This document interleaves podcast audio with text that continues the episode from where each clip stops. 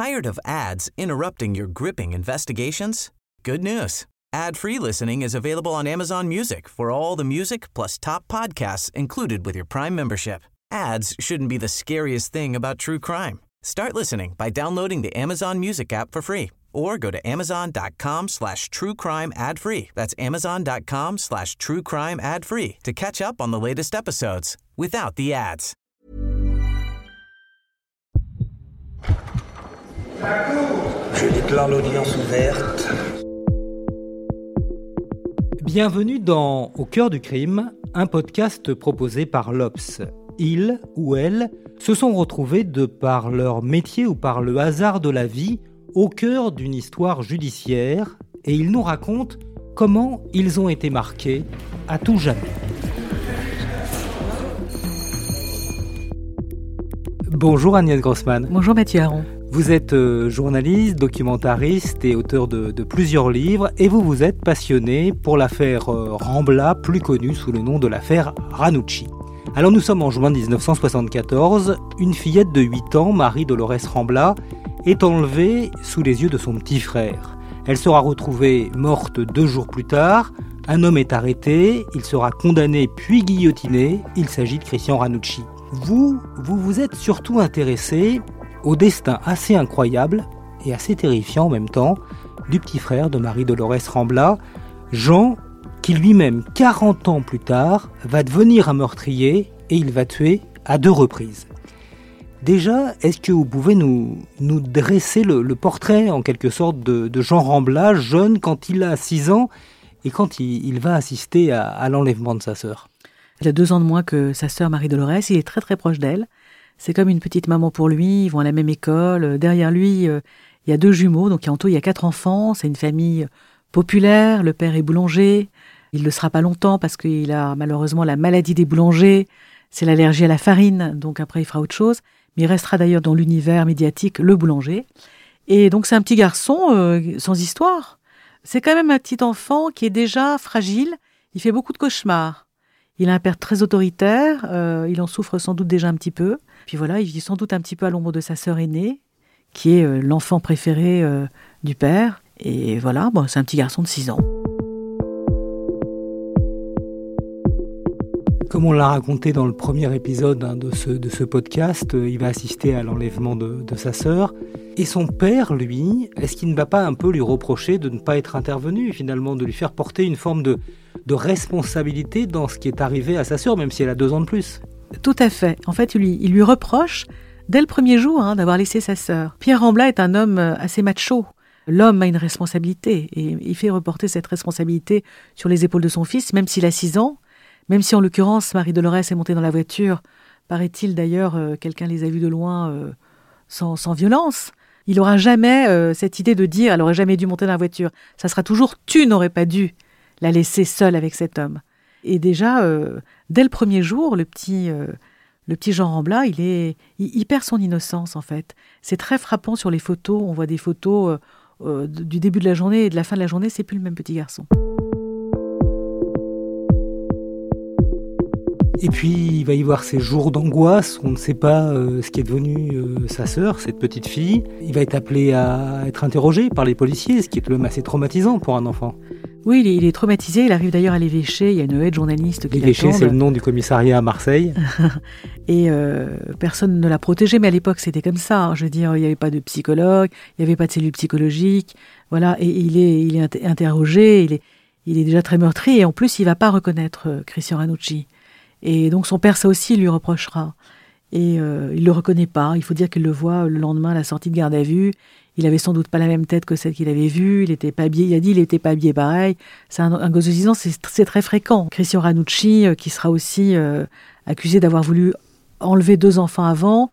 Il, il aura été reconnu par les parents, pas par les enfants non plus. C'est un très grand malheur dans cette famille parce que Pierre Rambla est un homme qui a une vie très difficile. Et il s'est marié à 40 ans avec une femme qui était plus jeune que lui de 16 ans. Et euh, il était heureux euh, à Marseille. C'est là qu'il était venu faire sa vie, avec l'idée d'avoir une vie meilleure. Marie-Dolores était sa première enfant. Il avait prévenu tout le quartier quand elle était née. Il était très heureux. Et il adorait sa fille. Et euh, c'est quelqu'un qui n'avait pas en lui assez de réserve de bonheur pour faire face à ce malheur. Ça va être absolument terrible pour lui et il va rentrer dans une espèce d'obsession. Tous les jours, on mettra son couvert à table.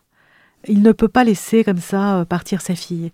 Et il, va vivre, il va grandir dans une ambiance, le petit, euh, le petit garçon, très difficile, et d'autant plus difficile que son père euh, l'englobe complètement dans, dans, ce deuil impossible et dans ce combat, puisqu'en fait, assez vite, à partir du moment où il y a le pilover rouge, il va y avoir un combat. Alors, comme vous l'écrivez, euh, pendant tout un temps, euh, on a arrêté un homme, tout le monde est persuadé que c'est le bon, Christian Ranucci, euh, d'ailleurs il sera condamné, condamné à la peine de mort, et puis il va être guillotiné. Mais deux ans plus tard, sort un livre, qui est Le Pullover rouge de Gilles Perrault. Et là, qu'est-ce qui se passe? Ben, ça met tout en cause puisqu'il crée le doute sur la culpabilité de Christian Ranucci. Donc peut-être que Ranucci n'était pas coupable, donc on l'a peut-être, en tout cas on l'a condamné à mort. Euh, c'est pas possible d'avoir condamné à, mort un jeune homme sur qui il y avait un doute. Ça se retourne complètement contre la, famille Rambla. Cette opinion publique qui crie à mort, à mort, à mort Ranucci, crie maintenant presque à mort, à mort euh, les Rambla. Pas tout le monde, mais suffisamment de gens pour les mettre très mal à l'aise. Par exemple, à l'école, on l'insulte, on lui dit. On insulte euh, Jean Rambla, le on insulte Jean Rambla. Le petit frère, celui qui était. C'est vous qui avez tué Ranucci, c'est vous qui êtes responsable de la mort de Ranucci. Oui, vous êtes des pourris. Oui, ton père c'est un facho. Oui, ton père. Enfin bref, c'est ça devient très dur. Ils auraient dû faire leur deuil. C'était déjà terrible ce qui leur était arrivé. Ça aurait pu s'arrêter. Mais ça continue et ça ne s'arrêtera jamais puisqu'on en parle encore euh, plus de 40 ans après euh, tous les deux à ce micro. C'est une histoire qui va jamais s'arrêter et qui va complètement hanter et peser sur leur vie. D'autant plus que vous expliquez dans, votre livre qu'il y a tous les éléments euh, qui sont extraordinairement solides, qui montrent, euh, bah selon vous, la culpabilité de Christian Ranucci. Mais malgré tout ça, ce qui va s'installer dans l'opinion publique, c'est que Christian Ranucci a été victime d'une erreur judiciaire. Oui, parce que c'est un combat qui est complètement instrumentalisé par les, tenants de l'abolition de la peine de mort et qui est relayé par, euh, certains journalistes et dans la presse écrite et plus tard à la télévision. Donc effectivement, les gens, ils, croient ce qu'on leur dit, dit, et puis voilà. Et, donc effectivement, de toute façon, il y a ce doute. Aujourd'hui, euh, il y a peut-être des gens qui sont persuadés de l'innocence ou de la culpabilité, mais il y a aussi une grande majorité des gens qui pensent qu'il y a un doute. Et effectivement, s'il y a un doute, c'est pas possible qu'il y ait la peine de mort. Cette peine absolue dans un monde relatif, c'est pas possible. On se remet dans la tête de, Jean Rambla, ce petit garçon qui assiste à l'enlèvement de sa sœur. Puis après, ce petit garçon qui, dans la cour de récréation, lui dit Mais attends, euh, si elle se trouve, ta famille, elle a fait condamner un innocent il va avoir quelle adolescence et comment il va rentrer dans l'âge adulte? Alors déjà, c'est quelqu'un qui fait des cauchemars en permanence. On lui donne des, somnifères. Hein. donc assez vite, il va entrer dans des, dans des substances chimiques qui va remplacer l'adolescence par le cannabis et plus tard par euh, la cocaïne. Alors d'abord, il a travaillé dans la comptabilité, puis il va changer, il va devenir, pour simplifier, on va dire régisseur dans le cinéma. Euh, dans le même moment, il y a un truc qui supporte de moins en moins, c'est toutes ces émissions à la télévision qui n'arrêtent pas de se succéder, qui à chaque fois disent que l'homme dont il est convaincu euh, qu'il a tué sa sœur, en réalité, est un innocent. Et ça, il le supporte euh, de moins en moins. Il supporte pas, parce que c'est vrai que c'est devenu, on le sait, nous, en tant que journaliste, c'est devenu un marronnier, l'affaire Anucci, etc. Et et quand l'émission Faites entrer l'accusé passe à la télé, toute la famille Rambla est devant euh, son écran. On leur a pas demandé de participer, d'ailleurs, c'est assez étonnant quand même. Bon, toute la famille Rambla est devant son écran, et quand en fait, ils ont donné la, parole à Gilles Perrault, ils ont joué le doute. Et d'ailleurs, c'est assez étonnant parce que ça aussi, c'est philosophique. C'est fou le nombre de gens qui jouent le doute en pensant qu'ils sont objectifs. Comme si le doute, c'était l'objectivité, mais le doute, c'est pas forcément l'objectivité. en tout cas, cette émission est un séisme pour eux, au point d'ailleurs que quand, quand, il commettra son premier crime, euh, sa femme, on lui demandera euh, est-ce qu'il s'est passé quelque chose qui aurait pu le perturber euh, les jours précédant le crime? Il a dit oui, il a vu une rediffusion de Faites entrer l'accusé. Donc c'est quelque chose qui a un impact fort pour eux parce qu'ils espèrent toujours que la presse va au moins dire ce qu'ils estiment être la vérité. Et c'est pas le cas. Ils se sentent bafoués. Ils ont l'impression que le monde est contre eux. Monde est contre lui, contre Jean Rambla, qui lui a plusieurs addictions, vous nous en parliez, euh, addiction à la drogue, euh, un goût pour les femmes, une forme, si l'on ose dire, de consommation aussi là. Il a une maîtresse à un moment donné, et c'est là où les choses vont euh, déraper. Alors c'est sa patronne. Et donc il dit que c'est sa maîtresse, qu'elle lui a demandé de, venir déplacer un camion. Ça l'a vexé parce qu'il il a du mal à supporter l'autorité. Il se sent quand même vite, assez vite humilié. Enfin, et donc il y a été, et puis elle voulait le garder pour boire un café. Il n'a pas voulu, il a dit t'as qu'à venir chez moi plus tard. Elle a été le voir, et puis euh, donc là on ne sait pas trop ce qui s'est passé en vrai, mais lui dit oui, elle s'est assise sur moi, elle voulait, euh, Elle voulait avoir des relations sexuelles avec moi, mais moi je ne voulais plus. Et elle n'aurait pas apprécié, elle aurait dit, bah, parce que c'est comme ça, tu n'auras plus de contrat, enfin quelque chose comme ça qui serait passé. Et là, il serait devenu absolument furieux, il aurait explosé, et puis il l'aurait euh, euh, étranglé, euh, massacré, et puis après, il aurait tenté de faire disparaître son corps en le brûlant dans sa salle de bain, se rendant compte que c'était pas possible.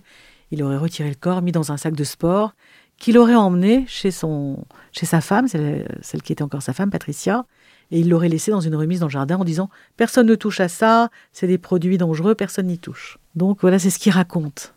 Après, on ne saura jamais vraiment ce qui s'est passé entre cet homme et cette femme. Ce qu'on sait en revanche, c'est que sa femme, son épouse, finira par retrouver effectivement euh, le corps qu'il a bel et bien caché dans cette remise, et elle va le retrouver six mois plus tard. Oui. Et alertée par l'odeur, elle veut quand même en avoir le cœur net, elle ouvre, elle, tombe, se trouve face à un visage décomposé. Elle appelle tout de suite la police. Elle comprend que c'est son mari. Et, euh, d'ailleurs, lui aussi comprend parce qu'elle l'appelle. Euh, la police lui a dit Vous le faites venir à la maison en, trouvant un prétexte. Elle l'appelle en disant Écoute, il y a une fuite d'eau, il faut que tu reviennes. Et il raconte que lui, il savait très bien, il avait compris.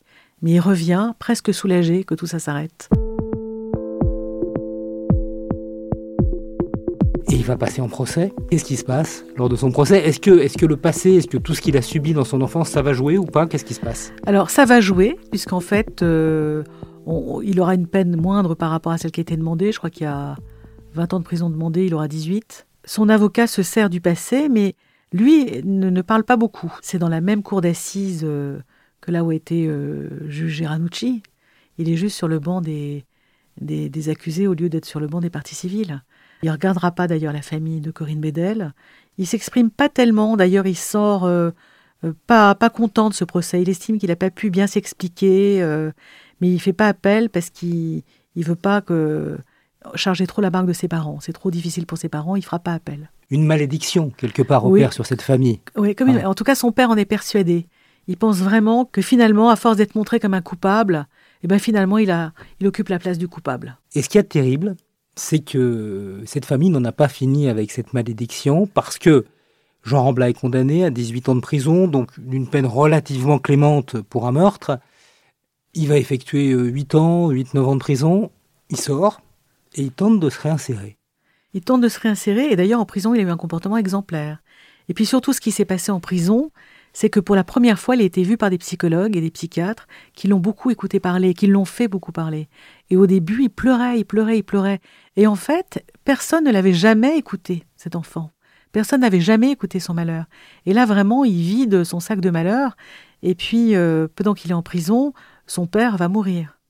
Mais son père euh, lui fait promettre, avant de mourir, parce qu'il sent que, bon, ça veut dire que la fin vient, qu'il poursuive son combat pour, euh, pour dire que Ranucci était bien coupable et qu'il y a bien eu un mensonge de Gilles Perrault. Il lui fait promettre, c'est qu'il y a comme une espèce de pacte entre eux, qui à mon avis est très important pour la suite. Et donc il sort quand même de prison où il a eu un comportement exemplaire, avec l'idée de se réinsérer. Tout va bien, tous les, tous les marqueurs sont au vert, comme on dit.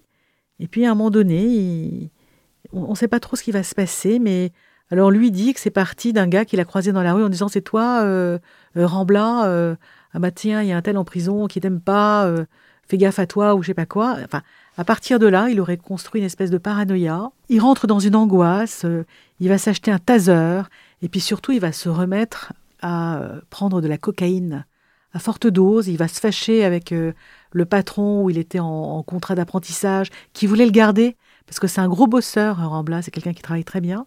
Il se fâche avec lui, donc il loupe cette possibilité de se réinsérer. Et puis il va rester chez lui, il va, il va se droguer, et puis... Euh, et on le retrouve euh, un jour dans un parc, sur un banc. Et là, il regarde par une fenêtre, dans un immeuble voisin, et il voit une jeune femme. Il voit une jeune femme noire qui est à sa fenêtre, Cynthia Lunimbu. Et puis, euh, il se dit bah tiens, elle, euh, elle fait partie du couple qui m'a agressé cette nuit parce qu'il raconte euh, que la veille, euh, il était dans un parc et il y a un couple de gens noirs qui l'ont agressé, qui lui ont fait un croche-patte, qui ont pris son taser, qui lui ont donné un coup. On ne sait pas trop, on ne saura jamais. Et lui, il est persuadé que c'est la femme du couple. Donc il, il se débrouille pour entrer dans l'immeuble, on ne sait pas exactement comment. Il monte à l'étage, il frappe à toutes les portes d'ailleurs, et c'est la sienne qui s'ouvre, celle de Cynthia et il lui dit euh, tout de suite, il l'engueule. Enfin, encore une fois, on n'a que sa version. Et puis elle est très étonnée, et puis il la tue en fait. Il la tue, il se précipite sur elle, il la massacre. Vraiment, il la massacre à coups de poing, et il l'achèvera d'un coup de cutter euh, au niveau du cou. Donc Jean Rambla est devenu, alors le terme est toujours euh, terrible, je dis pas un monstre, mais en tout cas quelqu'un qui a une pulsion de violence absolument immaîtrisable et terrifiante en lui. Franchement, c'est devenu un fauve. Je trouve que c'est le mot qui lui correspond le mieux. Et ce qui est très étonnant, c'est que après, il se nettoie, il reprend le cours de sa vie absolument normalement, comme si de rien n'était. Donc c'est devenu quelqu'un de très très dangereux. Il sera arrêté? Il est arrêté parce qu'il y avait ses traces d'ADN partout. Il est arrêté chez lui, il était reparti chez lui euh, voir ses parents, sa, sa famille, euh, sa sœur. On l'a- on l'a- on l'arrête près de Toulon, où la famille s'est installée. et il a été jugé relativement récemment. hein. C'était en décembre 2020 et j'avais assisté à son procès. Alors il reconnaît tout, il dit oui, oui, c'est moi, absolument. C'est terrible, il dit même aux parents, c'est vraiment terrible. Je compatis parce que je sais ce que c'est que de perdre quelqu'un. C'est très étonnant. Et puis en fait, il se sert surtout de son procès, on se rend compte, comme d'une tribune pour dire à quel point sa famille a été victime d'une injustice, du mensonge de Gilles Perrault, à quel point c'est honteux, à quel point Christian Ranucci est coupable, et à quel point il faut que tout le monde le sache, et à quel point c'est terrible. Il est en boucle, et puis il pleure, euh, il, revit des émotions alors qu'il n'en a aucune pour parler de Cynthia Lunimbu. C'est vraiment, on a l'impression que c'est quelqu'un qui est coincé dans un espace-temps et qui avait besoin, de cette tribune. Et d'ailleurs, c'est assez étonnant parce que dans un dossier euh, psychiatrique, il dit à un moment donné à, la psychologue, en l'occurrence Sabine Cariou, il lui dit Franchement, euh, il faut m'entendre, il faut m'écouter, il y a besoin de faire tout ça pour être enfin entendu. Il, il lui dit ça à elle, à tel point qu'on se demande s'il n'a pas tué une nouvelle fois pour se retrouver au procès pour avoir une tribune. Parce qu'il n'en avait pas fini avec la justice. On peut dire que Ranucci, c'est une sorte de fantôme qui est dans la tête de Jean Rambla. Complètement. D'ailleurs, euh, euh, je l'ai noté dans le livre, il a, il a tué euh, Cynthia Lunimbu un peu comme, comme sa sœur a été tuée. Merci beaucoup Agnès Grossman. Merci à vous, Mathieu.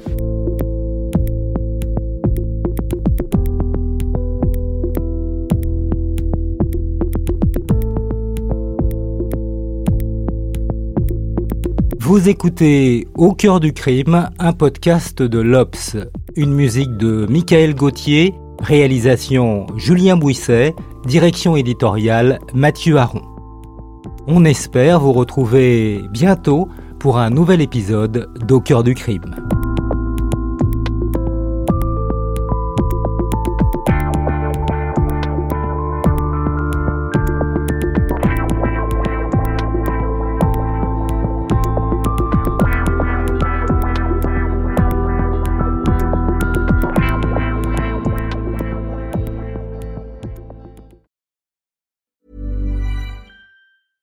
Tired of ads interrupting your gripping investigations?